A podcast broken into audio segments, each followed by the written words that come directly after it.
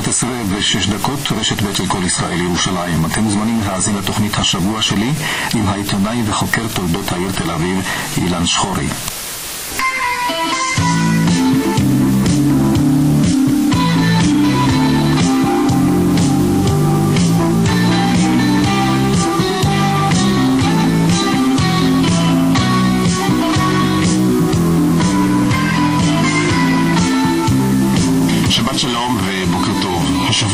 לפני מאה שנה, ליתר דיוק, ביום רביעי החולף, ערב שביעי של פסח, יצא עקיבא אריה וייס, המייסד האמיתי של תל אביב, לחוף הים, ואסף 66 צדפים לבנים ו-66 צדפים אפורים.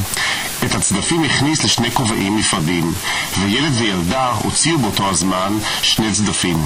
צדף אפור מכובע אחד וצדף לבן מכובע שני. וכך, בהגלת הצדפים נקבע מגרש לכל משפחה. כך התקיימה הגלת המגרשים המפורסמת של אחוזת בית, שהיא היום בו מציינים את יום ייסוד העיר. זה שלמעשה תל אביב נוסדה שלוש שנים קודם לכן, בי"ב בתמוז, תרס"ו, הדבר כבר אינו חשוב כל כך.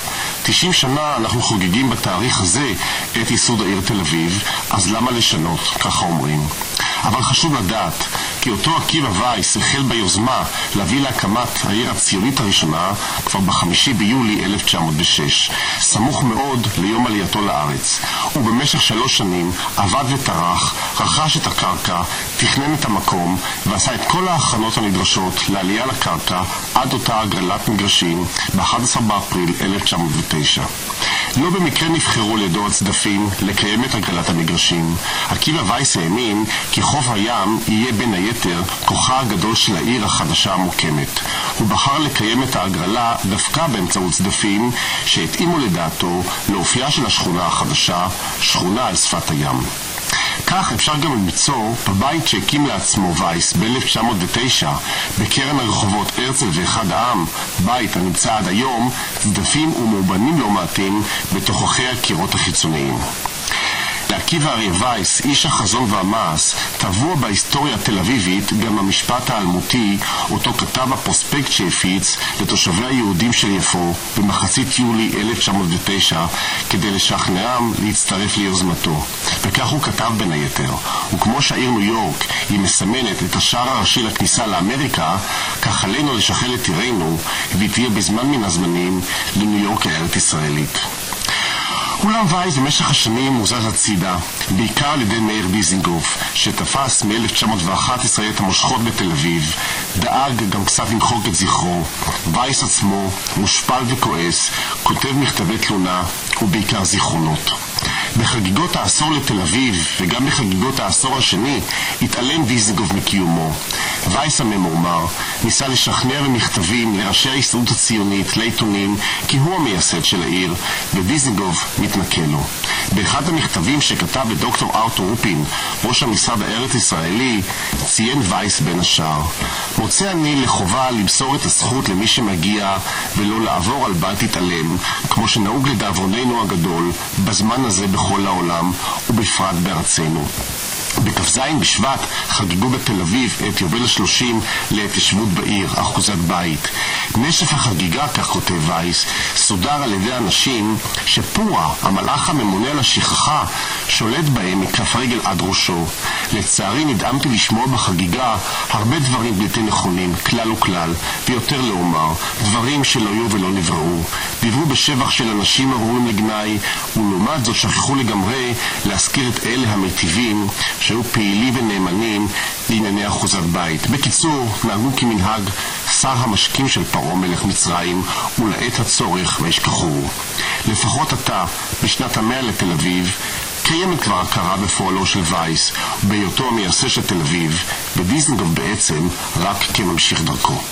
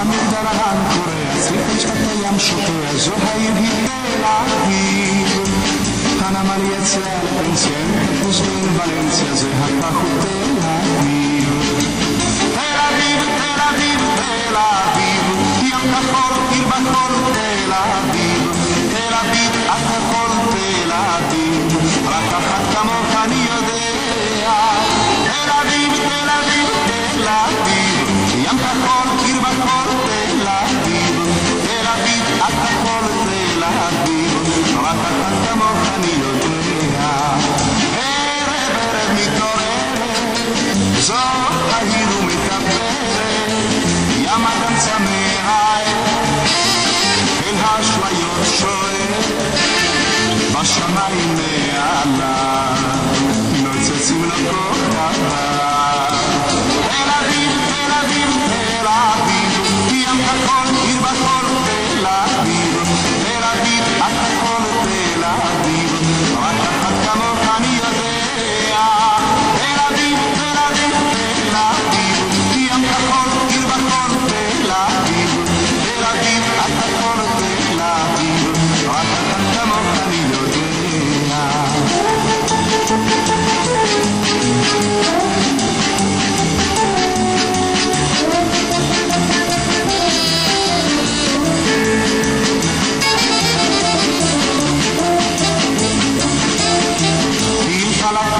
פלאפל, פיצה סטייקים, עיר בטלוויסקוטקים, זו העיר היא תל אביב. מי שכמו נסחד התקווה, גם צעיר וגם בתקווה, זה הכך הוא תל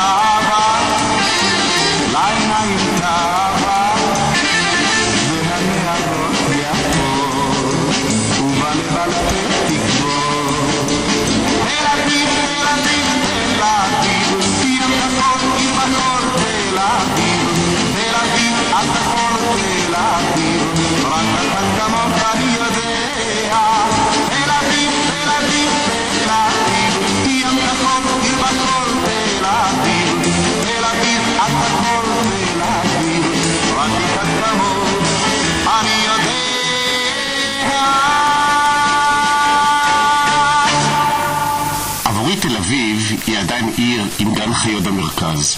זה אולי נובע מכך שאת ימי ילדותי, לפחות עד גיל 13, ביליתי בדירת הוריי בקרן הרחובות גורדון ושלמה המלך, מרחק חמש דקות הליכה מגן החיות. וחלק גדול מזיכרונות הילדות שלי היו אותם ערבים שהוזהרנו כי קופים ולפעמים גם דובים ברחו מגן החיות. את קולות החיות הרעבות ניתן היה לשמוע כמעט כל לילה, ובימי הקיץ גם להרגיש היטב את ריחם. 41 שנים פעל בתל אביב גן חיות הססגוני והמיוחד הזה במרכז העיר, והיווה במשך שנים רבות חלק מאופייה ודמותה של תל אביב. גן החיות פעל בשטח שבין גן הדסה לשדרות קרן קיימת לימים בן גוריון. לאחר שמצוקת המקום הלכה והחריפה, וריח החיות הפך לבלתי נסבל עבור תושבי האזור, ולאחר כאמור בריחת קופים ודובים מהגן, הוחלט לשלב את גן החיות התל אביבי עם פארק הספארי ברמת גן. בשטח שהתפנה הוקמו מגדלי מגורים ופארק גן העיר. יוזם גן החיות היה דוקטור מרדכי שורנשטיין, שנמלט מגרמניה עם עלייתה של המפלגה הנאצית לשלטון. בדרכו לארץ ישראל עצר באיטליה, שם רכש מספר חיות קטנות, שיכן אותם בחנות קטנה שפתח ברחוב שייקין 15 בתל אביב, בחנות ששמה היה גן החיות. הוא מכר שם בעיקר ציפורים ויונקים. החיה הפופולרית ביותר בחנותו הייתה קופליז, שריתק באותם שנים את ילדי תל אביב. ביריד המזרח השני בתל אביב, שנפתח ב-1936, קיבל שורנשטיין אזור מיוחד להציג את בעלי החיים שלו. לאחר התערוכה התרחבה חנותו, והוא החליט להעביר את החיות לבית קטן ברחוב הירקון 63. דיירי הסביבה התלוננו על מצב המקום ועל דרך החזקת החיות בדירה. לא פעם עבדה פינת החיות של שורנשטיין בסכנת סגירה. ראש עיריית תל אביב דאז, ישראל רוקח, אהב את פינת החיות של דוקטור מרדכי שורנשטיין, ואחר התנהלות לא קצרה החליטה העירייה להקצות חלקת אדמה בת שני דונמים בצפון העיר, הרחק מאזור המגורים, לשם הקמת משכן מודרני לחיות. רוקח גם פנה לשלטונות מצרים בבקשה להעניק לגן החיות של שורנשטיין זוג גורי אריות. גם זוג נמרים הודים הצטרפו, ועשרות אלפי תל אביבים באו לבקר את גן החיות הקסום. בנובמבר 1939 הוכשר השטח שניתן על ידי העירייה, נבנו כלובים חדשים והחיות הועברו למשכנן החדש. לאט לאט נוספו לגן החיות חיות רבות, פילים, קופים, דופים, ג'ירפות, כלבי ים ועוד. עובדי גן החיות היו דמויות מוכרות ואהודות בתל אביב. ביניהם היה המנהל והווטרינר הראשי דוקטור משה אברהם, וגם המטפל יצחק שטיינברג, דמות מיוחדת של גן החיות, שנודעה גם בשם השמן מגן החיות.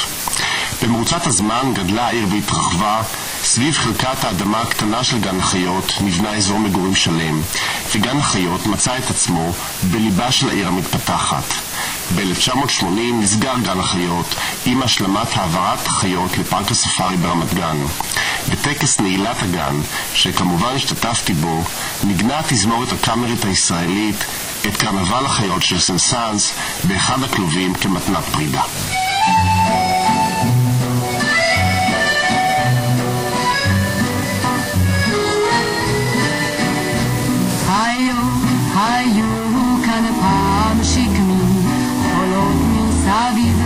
וגמנות. העיר תל אביב של אותם הימים, הייתה בית בודד על החוף. ויש לפעמים נערכו ישיבות, מתחת שקמים אז בצל. וליד העצים צחקו הבנות, וענו בזמרה,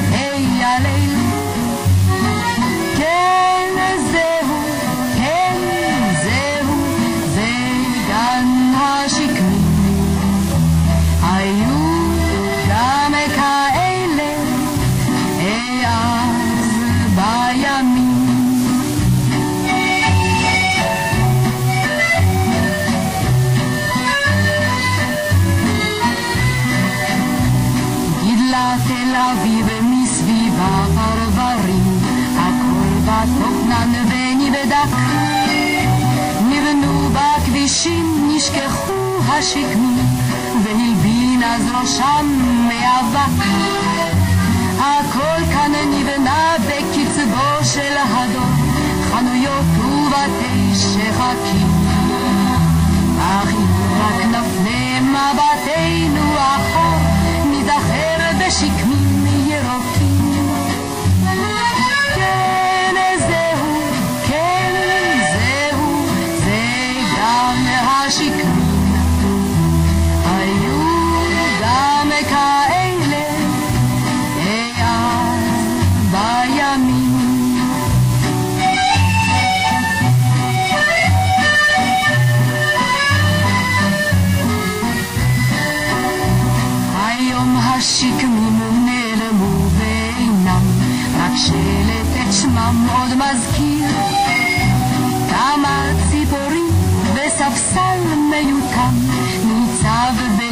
של העיר. ומושכו אליו כשהערב יורד, ונושרים מן העץ העלים.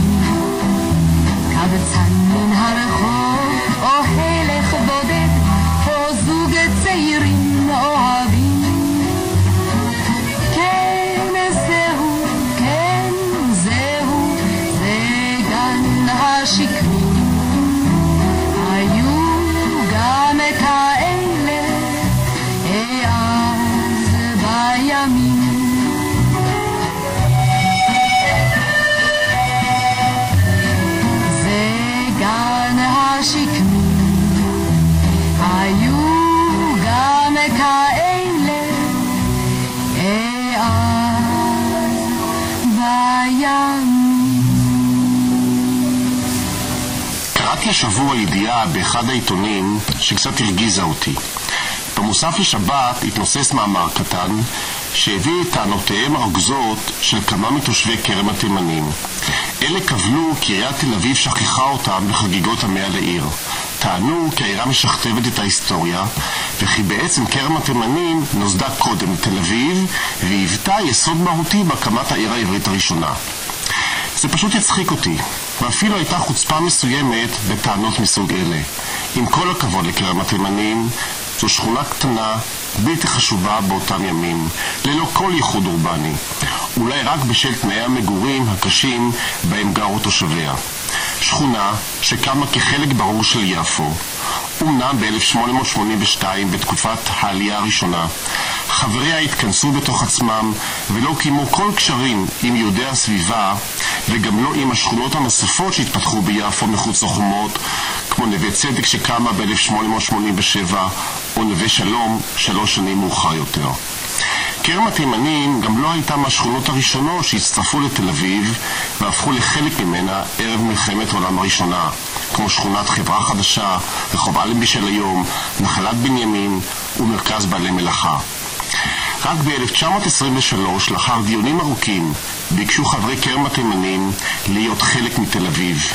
יחד איתם הצטרפו עוד שכונות נוספות, כמו נווה צדק, אוהל משה, אחווה, מחנה יוסף ועוד. יותר מכך, חלק מתושבי הכרם, שהיו מזוהים עם אחד מרבני המקום, התנגדו למהלך של הצירוף לתל אביב, נפרדו מחבריהם ונשארו מחוברים ליפו הערבית. מעניין מה היה קורה אלמלא נכבשה יפו באפריל 48. הרי יפו, על פי הצעת החלוקה של ועדת פיל, לא הייתה אמורה להיות כלל בשטח מדינת ישראל. כך או כך, סביב חגיגות המאה לעיר תל אביב הושמעו ועוד יישמעו טענות לא מעטות, מתנגדים ומקופחים. אלה ימלאו אולי כתבות בעיתונים, אבל בוודאי לא יצליחו לשנות את ההיסטוריה.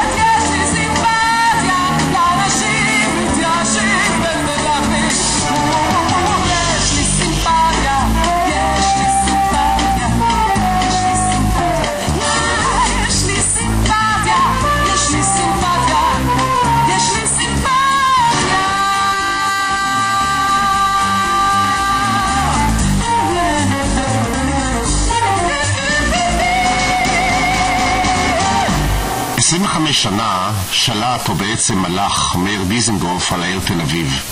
מ-1911 עד פטירתו ב-1936. היו אלה שנים חשובות בה עוצבה דמותה של העיר תל אביב, לא מעט על פי אישיותו של מאיר דיזנגוף עצמו. דיזנגוף אמנם לא יסד את תל אביב, למרות שדאג שכך ייכתב על מצבת קברו בבית הקברות הישן טרופדור בתל אביב. אולם אין ספק שתרומתו לגידולה, התפתחותה והפיכתה למרכז החיים היהודיים בתקופת המנדט וגם לאחר מכן היא עצומה. דיזנגוף לא היה אדם קל, הוא שלט בעירו ביד קשה. דאג לכבודה של העיר, אבל גם לכבודו האישי. הרבה להתרגז ולעורר מהומות. כבר נכתב לא מעט על הדוחות המשטרתיים שחשפתי לפני מספר שנים בארכיון עיריית תל אביב לצורך מחקר שעשיתי, ואחר כך ספר, בדבר הליכתו עירום בשפת הים, או הריסת הפרחים בשדרה מול ביתו בעודו רוכב על הסוס. בתל אביב של שנות ה-20 וה-30 זכה מאיר דיזנגוף להערצה חסרת גבולות. כשמלאו לו 70 שנה, בשושן פורים 1931, חשבו בעיריית תל אביב איזו מתנה להעניק לראש עירם היקר, וההכרעה נפלה על גן במתנה. בישיבה חגיגית החליטה אם כך מועצת עיריית תל אביב להעניק למאיר דיזנגוף את גן מאיר. פארק ציבורי בן 32 דונם במרכזה של תל אביב. זמן קצר לאחר מכן נערכה תחרות נושאת פרסים לעיצוב הגן. בתחרות זכה אהרון הלוי, שתכנן בגן למעלה מ-60 מיני צמחים, פינות נויו מרגוע, פסלים ועוד. אולם תוכניתו של הלוי נתקלה בהתנגדויות, בעיקר של דיזנגוף עצמו. הוא לא אהב את ההצעה, והגן לא הוקם. גשמים הציפו אז את השטח, ובעיתונות של אותה תקופה נכתב שדיזנגוף ביקש את גן מאיר, אבל קיבל את ביצת מאיר. דיזנגוף ארגז, הוא ביקש להחזיר את המתנה שקיבל. במכתב מרגש שפרסם בידיעות עיריית תל אביב, הביטאון של העירייה, הוא החזיר את המתנה שקיבל. וביאליק בתגובה יצא אז במאמר בשם "מה לעשות לשכלולה של תל אביב" ובו דרש להתחיל את העבודות. רק שבע שנים לאחר פטירתו של דיזנגוף, ב-1942, ניטע בסופו של דבר הגן, על פי תוכניתם של גנן העירייה אברהם קרוון ומהנדס העיר יעקב שיפמן. הגן הפך למרכז חגיגות גני הילדים בעיר, מנטיעות ט"ו בשבט ועד חגיגות הביקורים. כמו כן התרחשו בו קונצרטים וערבי שירה. בשנות החמישים אירע בגן מאיר רצח כפול מזעזע, ותושבי תל אביב התרחקו מהמקום. הגן שננטש הפך מוקד לפשיעה, זנות בסמים. ורק בשנות ה-80 שהוקם מחדש. תחילה היה תכנון להקים במקום חניון תת-קרקעי, אולם לבסוף סוכם על שחזור המקום והפיכתו למוקד ירוק במרכזה של תל אביב. כיום חזר גן מאיר לימיו הגדולים, ורבים פוקדים את המקום לאורך השבוע, נהנים מהמדשאות, מהעצים, מפינות הילדים ומגן שושני המים שבמקום, שלעיתים ניתן לראות בו גם צבים ודגי זהב.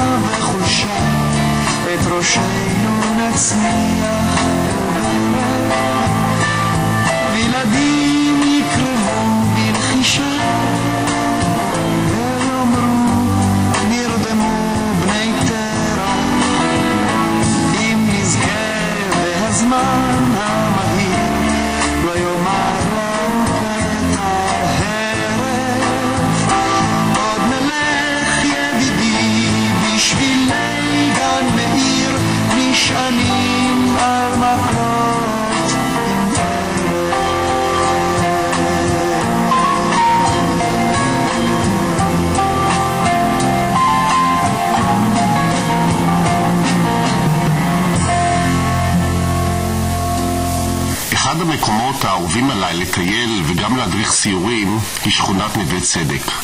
מקום קסום ציורי עם בתים נמוכים, בעלי גג רעפים בצבע אדום, גינות ועצים, בו התפתחו בשנים האחרונות גלריות ובתי אומנויות של יוצרים, לצד מסעדות, בתי קפה וברים. בשקט אפשר להשוות את המקום לסורו של ניו יורק, ולא לחינם זוכה נווה צדק גם לכינוי הסוהר של תל אביב, או הגרינישווילי של תל אביב. אבל תמיד כשאני מבקר במקום, אני מתרגז נוכח ההחלטה המוזרה שהתקבלה לפני מספר שנים בעיריית תל אביב לאפשר ליזם נדל"ן מהמפורסמים שבהם להקים בלב הנוף הרגוע והרך של נווה צדק מגדל, מלון דירות, עשוי כולו מבטון, המתנשא לגובה של 47 קומות וכולל 270 דירות יוקרה, השובר והורס לחלוטין את הנוף הפסטורלי של המקום.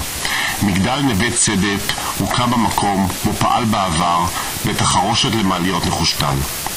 בית החרושת נבנה על הריסות בית החרושת למנועי חשמל של משפחת וגנר הטמפלרית שעסק בעבודות מתכת בסוף המאה ה-19. בשנת 1917 הופגז בית החרושת בידי הבריטים בשל היותו מקום לייצור פגזים עבור צבאות גרמניה וטורקיה שנלחמו באלנבי. ב-1940 חשף המודיעין הבריטי את קשריהם של הגרמנים עם הנאצים ואילץ את וגנר לסגור את בית החרושת שהיה שנים רבות הגבול בין שכונת נווה צדק לשכונה הגרמנית הטמפלרית שהתפתחה מעבר לרחוב. 22 שנים לפני הקמתה של תל אביב נוסדה שכונת נווה צדק, שבישרה לראשונה על הקמתה של שכונה יהודית עצמאית. נווה צדק לא הוקמה אומנם מתוך מנה הציוני, אך אנשיה היוו לאחר מכן בין היתר את הבסיס להקמתה של אחוזת בית. מדובר למעשה בשכונה יהודית של יפו, שהוקמה ב-1887 על ידי אגודת עזרת ישראל שפעלה ביפו, בראשות האחים שמעון ואלעזר רוקח. אלו רכשו אדמות מאהרון שלוש וביחד הקימו את השכונה. שכונת נווה צדק התפתחה במהרה בראשית המאה ה-20 כמרכז יהודי תרבותי וגרו בה מהבולטים בסופרים והמשוררים של אותה תקופה בהם הסופר שמואל יוסף עגנון, חיים ברנר, יצחק אהרונוביץ', דבורה ברון, שין בן ציון ועוד. ברחוב שלוש פעלה מערכת עיתון הפועל הצעיר, בבית שהפך מאוחר יותר כבית מגוריהם של כמה מהסופרים היהודים, ומבית זה יצא חיים ברנר לבקר בגבול יפו עם מספר חברים במאי 1921, ואז נרצח בפרעות שהתחוללו באזור. בית זה משמש כיום כמוזיאון נחום גוטמן בשכונת נווה צדק. בשנותיה הראשונות הוקמו גם בתי ספר ובתי חינוך לציבור היהודי, כמו בית הספר לבנים אליאנס ובית הספר לבנות, שהסב שמו מאוחר יותר על שם מנהלה הראשון יחיאלי. שני בתי ספר אלו אוחדו בשנות ה-80, ועל בסיסם הוקם מרכז התרבות סוזן דלל, מרכז פעילות תיאטרון נווה צדק, להקות המחול ענבל, בדור ועוד. בשנות ה-80, לאחר שנים של הזנחה, השקיעה העירייה בשכונה משאבים רבים, והאזור הפך למוקד חיי תרבות ובילוי שכיף לבקר בו.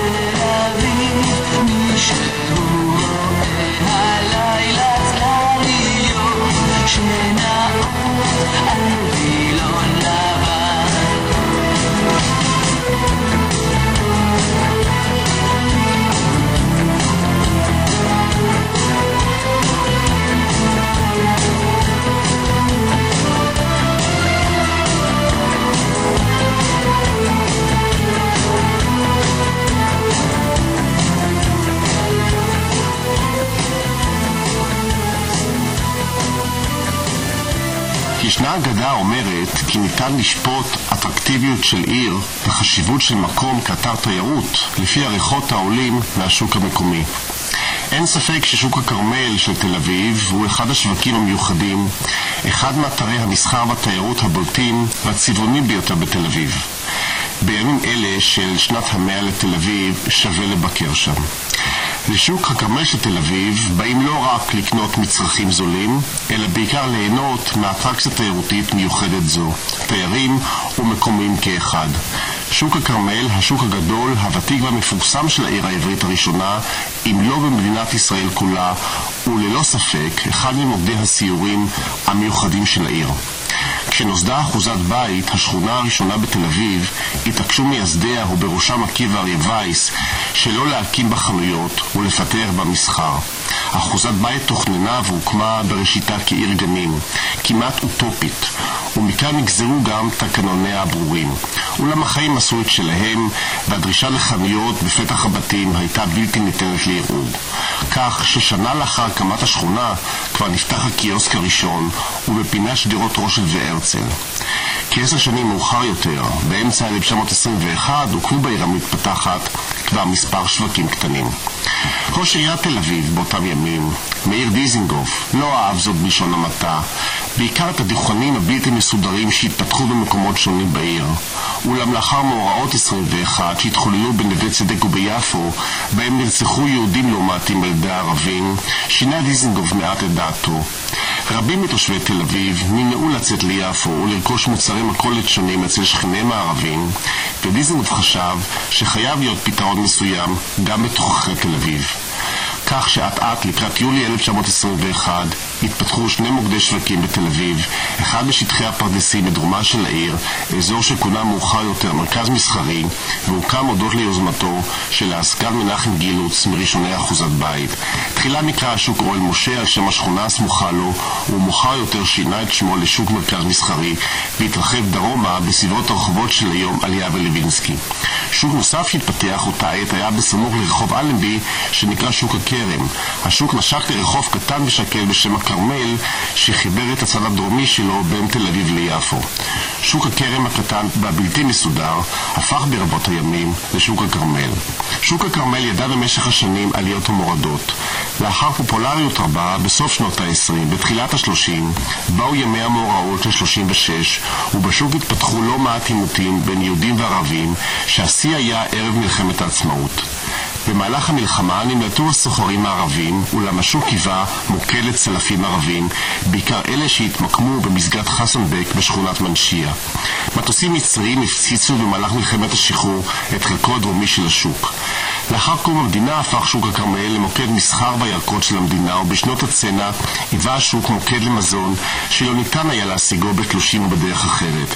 בסוף שנות ה-70 וראשית ה-80 היו בשוק מספר מקרים בו התפוצצו עצמם מחבלים מתאבדים וכמה סוחרים ומבקרים במקום נהרגו. עתה, עם שנת המאה בתל אביב, מתכננת עיריית תל אביב לפעול לשיקומו של שוק הכרמל ולהפיכתו פרט לגורם מסחרי, גם מוקד תיירותי במעלה הראשונה. כיום השוק מציע בחלקו הראשון מרחוב אלנבי דרומה, פרטי לבוש, צדקית, פרחים, בהמשך מוצרי בשר, ירקות ומזון, והוא מסתיים עם מוצרים מתוקים שונים ומשתלב בשוק עזה, המציעים בעיקר בתקופת הקיץ אבטיחים ומלונים, ממש כמו תמונתו המפורסמת של נחום גוטמן, איש האבטיחים.